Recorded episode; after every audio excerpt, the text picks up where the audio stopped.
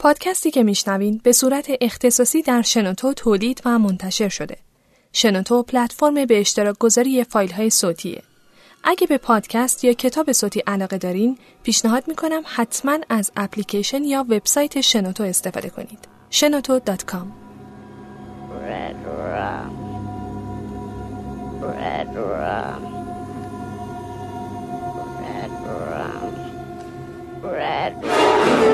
پادکستی که میشنوید حاوی مطالب خشونت‌آمیز و جنسیه. پس اگه کمتر از 13 سال سن دارید به اون گوش ندید و اگر در محیط عمومی قرار دارید ترجیحاً از هنسفری استفاده کنید.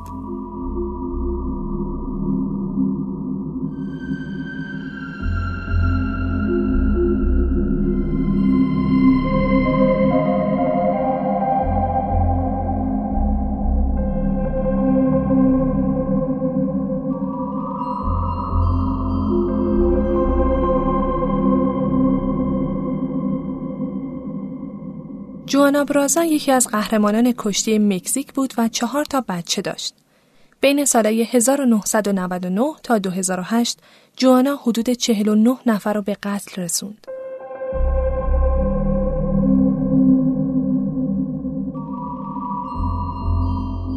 بیشتر قربانی های جوانا مادر بزرگ های مسنی بودند که تنها زندگی می کردن. جوانا اعتماد این افراد رو جلب می کرد وارد خونه هاشون می‌شد و بعد تا سرحد مرگ کتکشون می‌زد یا خفشون می‌کرد و بعدم اشیاء قیمتی خونشون رو میدزدید. توی این مدت پلیس اصلا فکر نمی‌کرد این قتل ها همه کاری یه نفر باشه. اما بعد از چندین سال وقتی پلیس بالاخره فهمید که باید دنبال یه قاتل سریالی بگرده، جوانا برازا تحت عنوان قاتل سریالی مادر بزرگ ها حسابی خبرساز شد. یه قاتل سریالی که برخلاف تصور عموم جامعه این بار یه زن بود.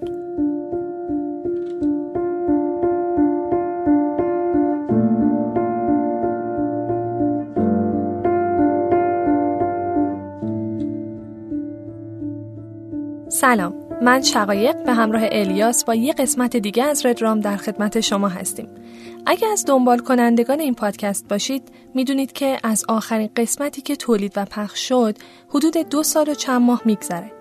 توی این مدت خیلی از شماها به همون پیام دادید و پیگیری کردید که این ردرام چی شد چرا دیگه تولید نمیشه حالا باید بهتون بگیم که تصمیم گرفتیم دوباره شروع به ساخت ادامه این پادکست کنیم و امیدواریم که شما هم همچنان همراه ما باشید و با کامنت ها و به اشتراک گذاریش با افراد دیگه ما رو خوشحال کنید. البته یه پادکست دیگر هم دوست داریم بهتون معرفی کنیم که به تازگی کارش رو شروع کرده.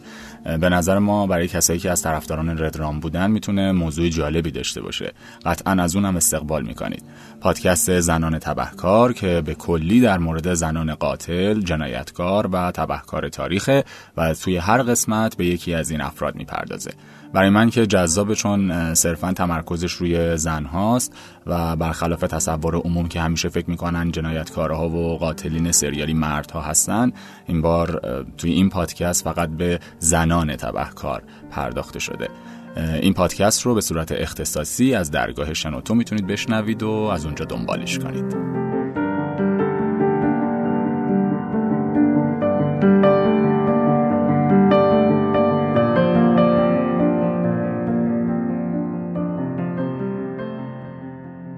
خب حالا برگردیم به زندگی جوانا برازا توی این قسمت از ردرام کسی که به قاتل سریالی مادر بزرگ ها معروف شد جوانا حدود 49 نفر رو به قتل رسون. اون قربانی هاش رو از بین خانم های مسن انتخاب می‌کرد که تنها زندگی می‌کردن و معمولا خودش رو به عنوان پرستار یا مأمور دولت معرفی می‌کرد.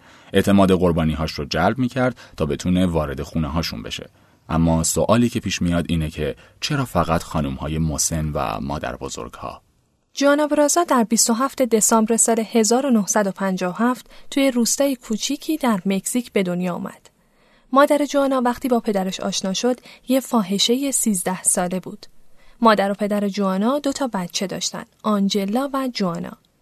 وقتی جوانا پنج ساله بود مادرش آنجلا و پدرش رو ترک کرد و جوانا رو به همراه خودش برد تا با مادر خودش و دوست پسر مادرش زندگی کنند. جوانا زندگی سختی رو پیش مادر بزرگ و پدر بزرگ شروع کرد. هر روز مجبور بود کارهای خونه رو انجام بده و نمی‌تونست به مدرسه بره. مادرش هم که اغلب اوقات مست بود سرش داد می‌زد و کتکش می‌زد. مادر جوانا یه دائم الخمر بود که حاضر بود برای یه بطری مشروب هر کاری انجام بده. حتی یه بار جوانای 13 ساله رو در ازای سه بطری آبجو به مردی به نام خوزه لهو فروخت. خوزه تا چهار سال بعد به صورت مداوم به شکل وحشیانهی به جوانا تجاوز می کرد و این امر اثر مخربی بر روی جوانای نوجوان به جای گذاشت. جوانا هیچ وقت مادرش رو به خاطر این موضوع نبخشید و بالاخره وقتی که جوانا 16 سالش بود از خوزه باردار شد و پسری به نام انریکه به دنیا آمد. جوانا که جایی برای موندن نداشت مجبور شد برای یه مدتی پیش خوزه زندگی کنه. بالاخره توی سال 1980 مادر جوانا فوت کرد و جوانا با پسرش انریکه به مکزیکو سیتی مهاجرت کرد. جوانا که مهارت یا تحصیلات خاصی نداشت به شغلهایی مثل فروشندگی و کارگری رو آورد. بالاخره جوانا با مردی به نام میگل آشنا شد و باهاش ازدواج کرد. البته میگل هم که مثل مادر جوانا یه دائم الخمر واقعی بود همیشه جوانا رو کتک می‌زد. بر اساس تحقیقات روانشناسی قربانیان سوء استفاده جنسی معمولا از عزت نفس خیلی پایینی رنج می‌برند که باعث میشه احساس کنن لایق عشق و محبت نیستن و به همین خاطر بعد از رهایی از دست متجاوز دوباره به روابط مخرب رو میارن. ازدواج جوانا و میگل چهار سال دووم آورد و حاصل این ازدواج دختری بود به نام اریکا. تو سال 1984 جوانا با مردی به نام فیلیکس رمیرز آشنا شد. جوانا و فیلیکس دو تا بچه به نامهای خوزه و اما به دنیا آوردن. فیلیکس که یک راننده ساده بود درآمد کافی نداشت تا بتونه مخارج یک خانواده شش نفره رو تأمین کنه. پس جوانا هم دوباره به فروشندگی رو آورد. این دفعه جوانا شروع به فروختن اسنک توی مسابقات کشتی کرد. مسابقات کشتی کج یا lucha libre نوع خاصی از مسابقات کشتی هستند که توی مکزیک برگزار میشن و خیلی معروف و پرطرفدارم هستند توی این مسابقات هر کدوم از شرکت کننده ها نقش یک شخصیت خاصی رو بازی می‌کنن و موقع مسابقه ماسک و لباس مخصوص اون شخصیت رو میپوشن. توی هر مسابقه یکی از شرکت کننده ها نقش شخصیت شرور و اون یکی نقش قهرمان رو بازی می‌کنه و هر مسابقه در واقع جدالی بین شخصیت های خوب و بد محسوب میشه. یه روز بعد از ظهر وقتی که جوانا داشت توی یکی از دکه های کنار زمین مسابقه پاپکورن میفروخت نظر یکی از مربیان کشتی کج به خودش جلب کرد. مربی کشتی جوانا رو تشویق کرد که کشتی کج رو امتحان کنه و جوانا هم که به شدت به پول نیاز داشت وارد عرصه کشتی کج شد. شخصیتی که جوانا برای حرفه کشتی کج خودش انتخاب کرد یه شخصیت شرور به نام بانوی خاموش بود. بعدا جوانا خودش اعتراف کرد که با شخصیت های شرور احساس نزدیکی بیشتری می کرد و تمام رنجی که توی زندگیش تحمل کرده بود باعث می شد بهتر بتونه نقش شخصیت های شرور رو توی رینگ کشتی بازی کنه. جوانا که عاشق کشتی کت شده بود خیلی سریع توی این زمینه به شهرت و موفقیت رسید. حالا دیگه جوانا دوستای زیادی بین کشتیگیرها پیدا کرده بود و روزهایی که خودش مسابقه نداشت به همراه بچه هاش به عنوان تماشاچی بین بقیه میشست و بقیه مسابقه رو می‌دید. اما مسابقات سنگین کشتی کج کم کم داشت اثر مخربش رو به جسم جوانا وارد می‌کرد. بر اساس تحقیقات روانشناسی ورزش های خشن مثل کشتی کج ممکنه بعد از یه مدت علاوه بر جسم روی روح و روان ورزشکارا هم اثر منفی بذاره و رفتارهای خشن رو توی شخصیتشون تشدید کنه. در نهایت تو سال 1994 ازدواج جوانا و رمیرز بعد از ده سال پایان پیدا کرد و جوانای 41 ساله حالا مجبور بود تنهایی چهار تا بچه رو بزرگ کنه. بزرگترین پسر جوانا خوزه انریکه الان 21 سالش بود. دخترش اریکا 12 سال داشت و دو تا بچه کوچیکترش هم هر کدوم کمتر از 10 سال داشتن. جوانا برای تأمین زندگی بچه هاش به شدت تحت فشار بود. توی این سالها جوانا کاملا تنها بود و علاوه بر مسابقات کشتی کج به عنوان فروشندم کار می‌کرد. حتی یه مدت هم توی کارخونه شکلات سازی مشغول به کار شد. اما مسابقات سنگین کشتی کج به شدت به جسم جوانا صدمه زده بود و مشکلات جوانا روز به روز بیشتر می شد. با اینکه هیچ وقت معلوم نشد که دقیقا چه اتفاقی باعث شد جوانا اولین قتل خودش رو مرتکب بشه اما بیشتر قاتلها قبل از مرتکب شدن اولین قتلشون مرتکب جرمای ساده تری مثل سرقت میشن جوانا هم از این قاعده مستثنا نبود و از سال 1995 شروع به دزدی از ماشین ها و فروشگاه ها کرد حتی بعضی وقتا هم خانمای میانسال و ضعیف و تحت نظر می‌گرفت و توی خیابون ازشون دزدی می‌کرد. حتی بعد از یه مدت یه شریک جرم به نام آراسلی مارتینز پیدا کرد تا توی دزدیهاش کمکش کنه. جوانا و مارتینز لباس پرستارا رو میپوشیدن و اعتماد خانم های مسنی رو که تنها زندگی می‌کردن جلب می‌کردن تا وارد خونه هاشون بشن و اشیاء قیمتیشون رو بدزدن. اما بعد از مدت خیلی کوتاهی جوانا که توی دزدی کردن حرفه‌ای شده بود ترجیح می‌داد خودش به تنهایی به دزدی ادامه بده پس جوانا به تنهایی با لباس پرستارا به خونه خانم های مسنی می‌رفت که تنهایی زندگی می‌کردن و اعتمادشون رو جلب می‌کرد. به لحاظ علم روانشناسی این رفتار جوانا می‌تونه ریشه در گذشته تلخ جوانا داشته باشه. رفتار نادرست مادر جوانا باعث شده بود تا جوانا به طور کلی نسبت به خانم های مسن بدبین باشه. همینطور انتخاب قربانی های مسن و ضعیفی که توان دفاع از خودشون رو نداشتن به جوانا یه جور احساس کنترل و برتری می‌داد. احساس کنترلی که همیشه توی زندگیش به دنبالش بود. اما چیزی نگذشت که شرایط جوانا باز هم سختتر شد. تو سال 1997 بزرگترین پسرش خوزه تو سن 24 سالگی توی تیراندازی خیابونی کشته شد و این اتفاق خشم و عصبانیت جوانا رو تشدید کرد. توی همین سال بزرگترین دختر جوانا خونه رو ترک کرد تا مستقل زندگی کنه اما جوانا هنوز هم باید هزینه زندگی دو تا بچه کوچکترش رو تعمین می‌کرد و به همین خاطر تحت فشار زیادی قرار گرفت.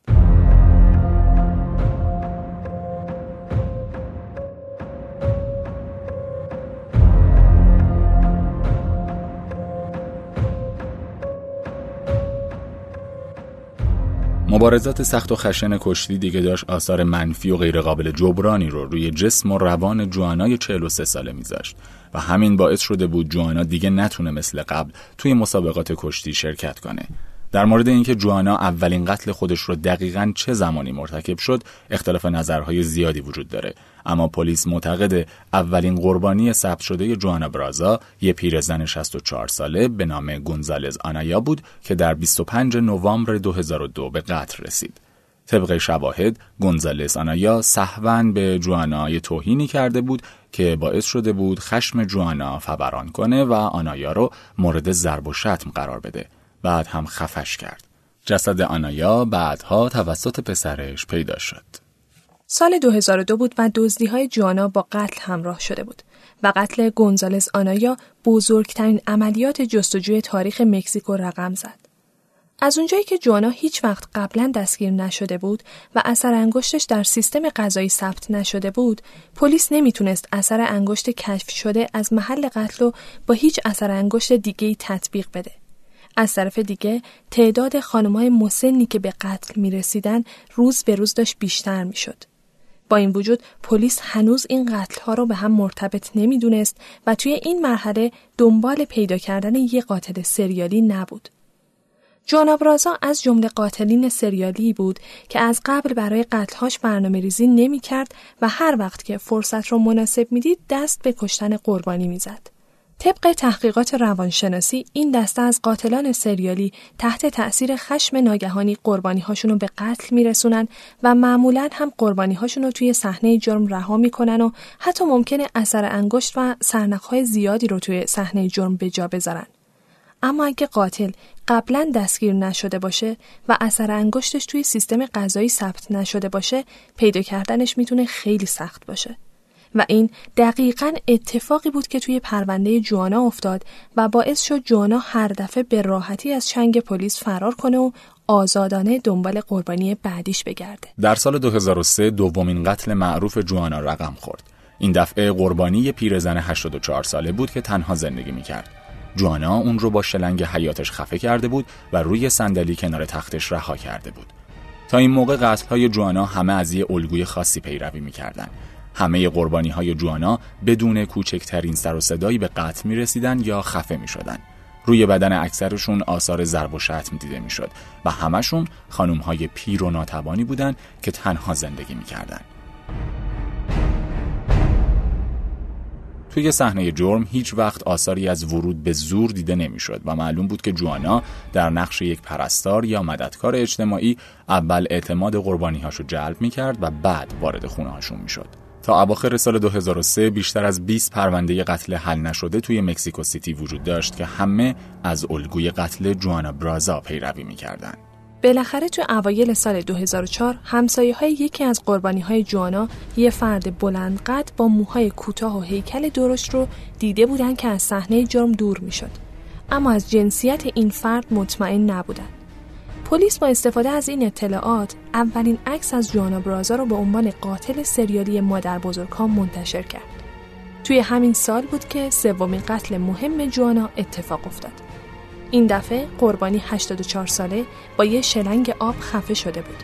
اما جوانا که دیگه به عنوان یه قاتل اعتماد به نفس بیشتری پیدا کرده بود، زمان بیشتری رو صرف تزیین صحنه‌های قتل می‌کرد. در واقع توی این مرحله قربانی های جوانا براش حکم یه اثر هنری رو داشتن که دوست داشت امضای خودش رو روشون به جا بذاره و به همین خاطر این دفعه جوانا دور بدن قربانیش یه پتوی قهوه‌ای رنگ پیچیده بود و چند شاخه گل روی سینش گذاشته بود. حتی چند تا شم هم کنارش روشن کرده بود. اواخر سال 2004 بود و پلیس لقب قاتل سریالی مادر بزرگها رو برای قاتلی به کار می برد که هنوز موفق به دستگیر کردنش نشده بود. پلیس مکزیک احتمال می‌داد با یه قاتل سریالی مثل تدباندی طرف باشه. یه مرد میان سال باهوش با شخصیتی کاریزماتیک و با دقت بالا. با وجود اینکه همسایه های تمام قربانی ها ادعا کرده بودند که خانم درشت هیکل و قد بلندی رو اطراف صحنه جرم دیدن اما پلیس همچنان اصرار داشت قاتلی که دنبالش میگرده در اصل یک مرده که برای گمراه کردن بقیه به شکل خانم ها لباس میپوشه. بر اساس یافته های علم روانشناسی جنایی قاتلان سریالی زن ماها شایدم حتی سالها دیرتر از قاتلان سریالی مرد شناسایی و دستگیر میشن. علت اصلی این امر اینه که پلیس و عموم افراد جامعه معمولا فکر نمی‌کنن که خانم ها بتونن مرتکب قتل های زنجیره ای بشن. پلیس مکزیک هم از این قاعده مستثنا نبود. تو اواسط سال 2005 یه فقره دزدی به پلیس مکزیک گزارش شد. در جریان این دزدی جوانا برازا طبق روال قتلهای قبلیش وارد خونه خانم موسن شده بود. جوانا که فکر می‌کرد این پیرزن تنها زندگی می‌کنه قصد داشت اونو هم مثل قربانی های قبلیش به قتل برسونه و از خونش دزدی کنه. اما این بار وقتی وارد خونه این پیرزن شد پسر شدید که با پای شکسته روی کاناپه دراز کشیده بود. قاتلان سریالی معمولا بعد از یه مدت الگو و ساختار خاصی برای قتلهاشون در نظر می‌گیرن. و اگر اتفاقی پیش بینی نشده این الگو رو به هم بزنه قاتلان سریالی کنترل خودشون رو روی شرایط از دست میدن و مرتکب اشتباه های بزرگی میشن. این اتفاقی بود که برای جوانا هم افتاد. جوانا که فکر می‌کرد این پیرزن توی خونه تنهاست وقتی پسر شدید شوکه شد و در حالی که هل شده بود خودشو به عنوان یک پرستار معرفی کرد و گفت که از طرف بیمارستان برای معاینه پای شکسته پسر فرستاده شده. بعدا در جریان تحقیقات پلیس تونست با توضیحات این پسر به توصیف دقیقی از اجزای صورت و بدن جوانا برسه. علاوه بر این اثر انگشت جوانا هم از روی جواب اسکن X این پسر ثبت شد و با اثر انگشت های پیدا شده از قتل های قبلی جوانا تطبیق داده شد. در نتیجه این اتفاق پلیس با اطمینان تمام قتل ها رو به هم مربوط اعلام کرد و عملیات جستجوی رسمی برای قاتل سریالی مادر بزرگها آغاز شد. پلیس نیروهای امنیتی در مناطق مختلف شهر را افزایش داد. بنابر توصیف شاهدان تصویری کلی از مشخصات چهره قاتل سریالی مادر بزرگها منتشر شد و در تمام قسمت‌های شهر پخش شد.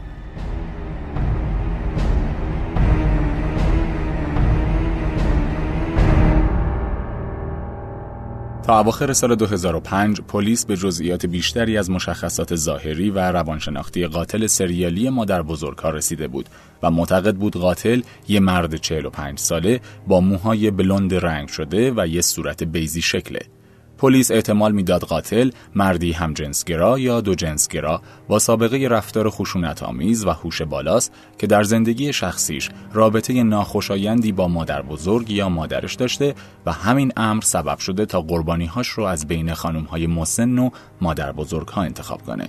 این توصیف ها باعث شد تا پلیس جوامع LGBTQIA توی مکزیک رو مورد تفتیش و بازرسی دقیق قرار بده و 49 نفر از اعضای این جوامع رو بدون هیچ مدرکی به عنوان مزنون قتل های سریالی بازداشت کنه. در نوامبر سال 2005 پلیس که برای پیدا کردن قاتل سریالی مادر بزرگها تحت فشار زیادی قرار گرفته بود با استفاده از خاک رس و های شاهدان یک مجسمه از صورت جوانا برازا درست کرد تا تصویر واقعی تری از قاتل داشته باشه. توی تمام این مدت جوانا آزادانه توی شهر پرسه می‌زد و دنبال قربانی بعدیش میگشت. بنابر تحقیقات روانشناسی جنایی قاتلین سریالی بعد از مرتکب شدن چند قتل اعتماد به نفس بیشتری پیدا می‌کنن و این امر باعث میشه بیشتر ریسک بکنن و اشتباهاتی مرتکب بشن که به دستگیر شدنشون منجر بشه. جوانا هم از همین الگو پیروی می‌کرد و تا آخر سال 2005 با وجود تحقیقات گسترده پلیس توی صحنه های قتل بیملاحظه تر شده بود و شواهد بیشتری از خودش به جا میذاشت. آخرین قربانی جوانا کسی نبود جز آنا ماریا الفارو که توی خونه خیلی بزرگ زندگی می‌کرد. خونه الفارو به دو سویت مجزا تقسیم شده بود. الفارو توی یکی از این سویت ها زندگی می‌کرد و سویت دیگر رو به یه جوون 25 ساله به اسم خوزه گونزالز اجاره داده بود. در 25 ژانویه سال 2006 جوانا به خونه الفارو رفت و خودش رو به عنوان یک مددکار اجتماعی معرفی کرد که از طرف دولت فرستاده شده بود تا به الفارو در تکمیل فرمهای بیمش کمک کنه. در نتیجه الفارو به جوانا اعتماد کرد و اجازه داد وارد خونش بشه. جوانا آنا ماریا الفاروی 89 ساله رو به قتل رسوند و جسدش رو توی خونش ولی کرد. بعد از چند دقیقه مستجر الفارو یعنی خوز گونزالز به خونه برگشت و با جسد الفارو روبرو شد. گونزالز بلافاصله به خیابون دوید و جوانا رو دید که داشت از محل جرم دور می‌شد. گونزالز شروع کرد به فریاد زدن و کمک خواستن. دو تا مامور پلیس که در حال گشت زنی توی اون منطقه بودن فریاد گونزالز رو شنیدن و شروع کردن به تعقیب کردن جوانا. بالاخره بعد از تعقیب و گریز و درگیری با ماموران پلیس جوانا برازا بازداشت شد. خصوصیات ظاهری و اثر انگشت جوانا کاملا با مدارک پلیس مطابقت داشت. جوانا مورد بازجویی متعددی قرار گرفت اما فقط به قتل الفارو اعتراف کرد.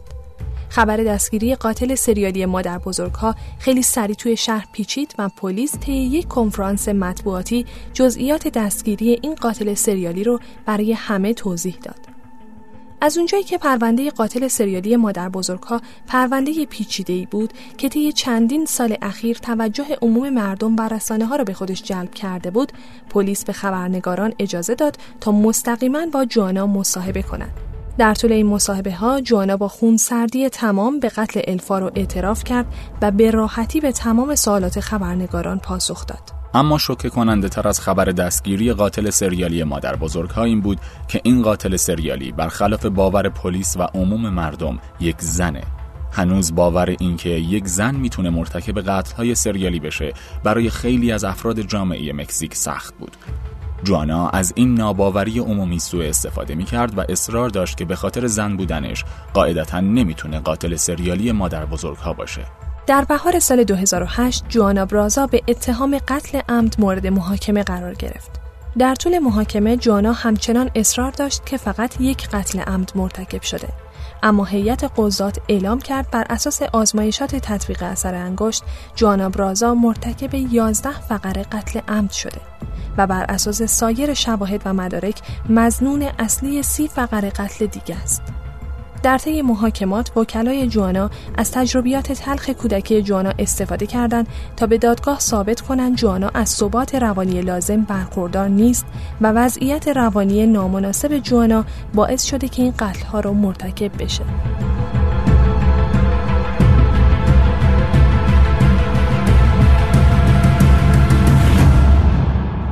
روانشناس پرونده جوانا معتقد بود رفتار وحشتناکی که مادر جوانا در کودکی باهاش داشت به نوعی سبب شده بود جوانا خانمهای مسن و مادر بزرگها را به عنوان قربانیهاش انتخاب کنه. جوانا که نمی‌تونست مستقیما از مادرش انتقام بگیره خشمش رو متوجه قربانیهاش می‌کرد و در تمام این مدت به دنبال راهی بود تا از مادرش انتقام بگیره اما چون مادرش سالها قبل فوت کرده بود جوانا قربانیهاش رو به عنوان جایگزینی برای مادرش تصور می‌کرد در واقع روانشناس جوانا معتقد بود وقتی جوانا وارد خونه قربانیهاش می‌شد تمام خاطرات تلخ کودکیش و رفتار غیر مسئولانه مادرش براش یادآوری می‌شد و باعث می‌شد دست به اعمال خشونت بار بزنه حتی علت انتخاب تناب برای خفه کردن قربانی ها می‌تونه ریشه در تروماهای کودکی جوانا داشته باشه. چون جوانا در سن کودکی و نوجوانی چندین بار به تخت بسته شده بود و به شکل وحشیانه مورد تجاوز قرار گرفته بود. چهار ماه بعد از دستگیری و در 21 مارس سال 2008 جوانا برازا به 11 فقر قتل عمد متهم و به 759 سال زندان محکوم شد. اما حکم 759 سال زندان حکم حبس ابد نیست. در سیستم قضایی مکزیک حکم زندان به صورت مقطعی اجرا میشه و طولانی ترین مدتی که فرد می‌تونه زندانی باشه 50 ساله. پس در سال 2058 بعد از گذراندن 50 سال در زندان جوانا برازا از زندان آزاد میشه. تا زمانی که جوانا در زندان باشه آزمایشات روانشناختی مختلفی روش انجام میشه تا نتایج این آزمایشات در تحقیقات رفتارشناختی قاتلین سریالی مورد استفاده قرار بگیره. جوانا برازا تو سال 2015 نه سال پس از محکوم شدن و در سن 56 سالگی در زندان با یکی دیگه از زندانیان به اسم میگل آنهل ازدواج کرد. به گفته رسانه ها میگل یک مرد خشنه که به اتهام قتل به حبس ابد محکوم شده و در همون زندان جوانا زندانیه. اما این ازدواج دوامی نداشت و جوانا و میگل در سال 2016 و یک سال بعد از ازدواج در زندان درخواست طلاق خودشون را ثبت کردند. امروز جوانا برازا هنوز هم در یکی از بزرگترین زندانهای مکزیک به سر می‌بره و تا سال 2058 کوچکترین شانسی برای آزاد شدنش وجود نداره. اما در سال 2058 که حکمش تموم بشه جوانا برازا خودش یک مادر بزرگ صد ساله میشه. پیر، ضعیف و ناتوان. دقیقا مثل قربانیهاش.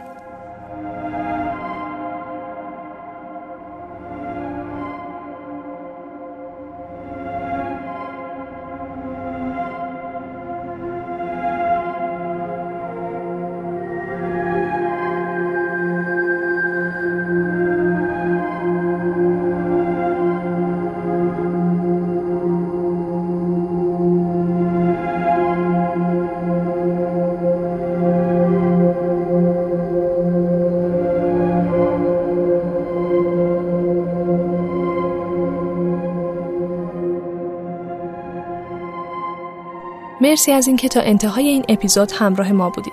لطفا کانال Redrum و توی شنوتو subscribe کنید و اپیزودهایی که دوست دارین رو با دوستاتون به اشتراک بذارید. یادتون نره که تیم شنوتو برای تولید و تهیه این پادکست خیلی زحمت کشیده.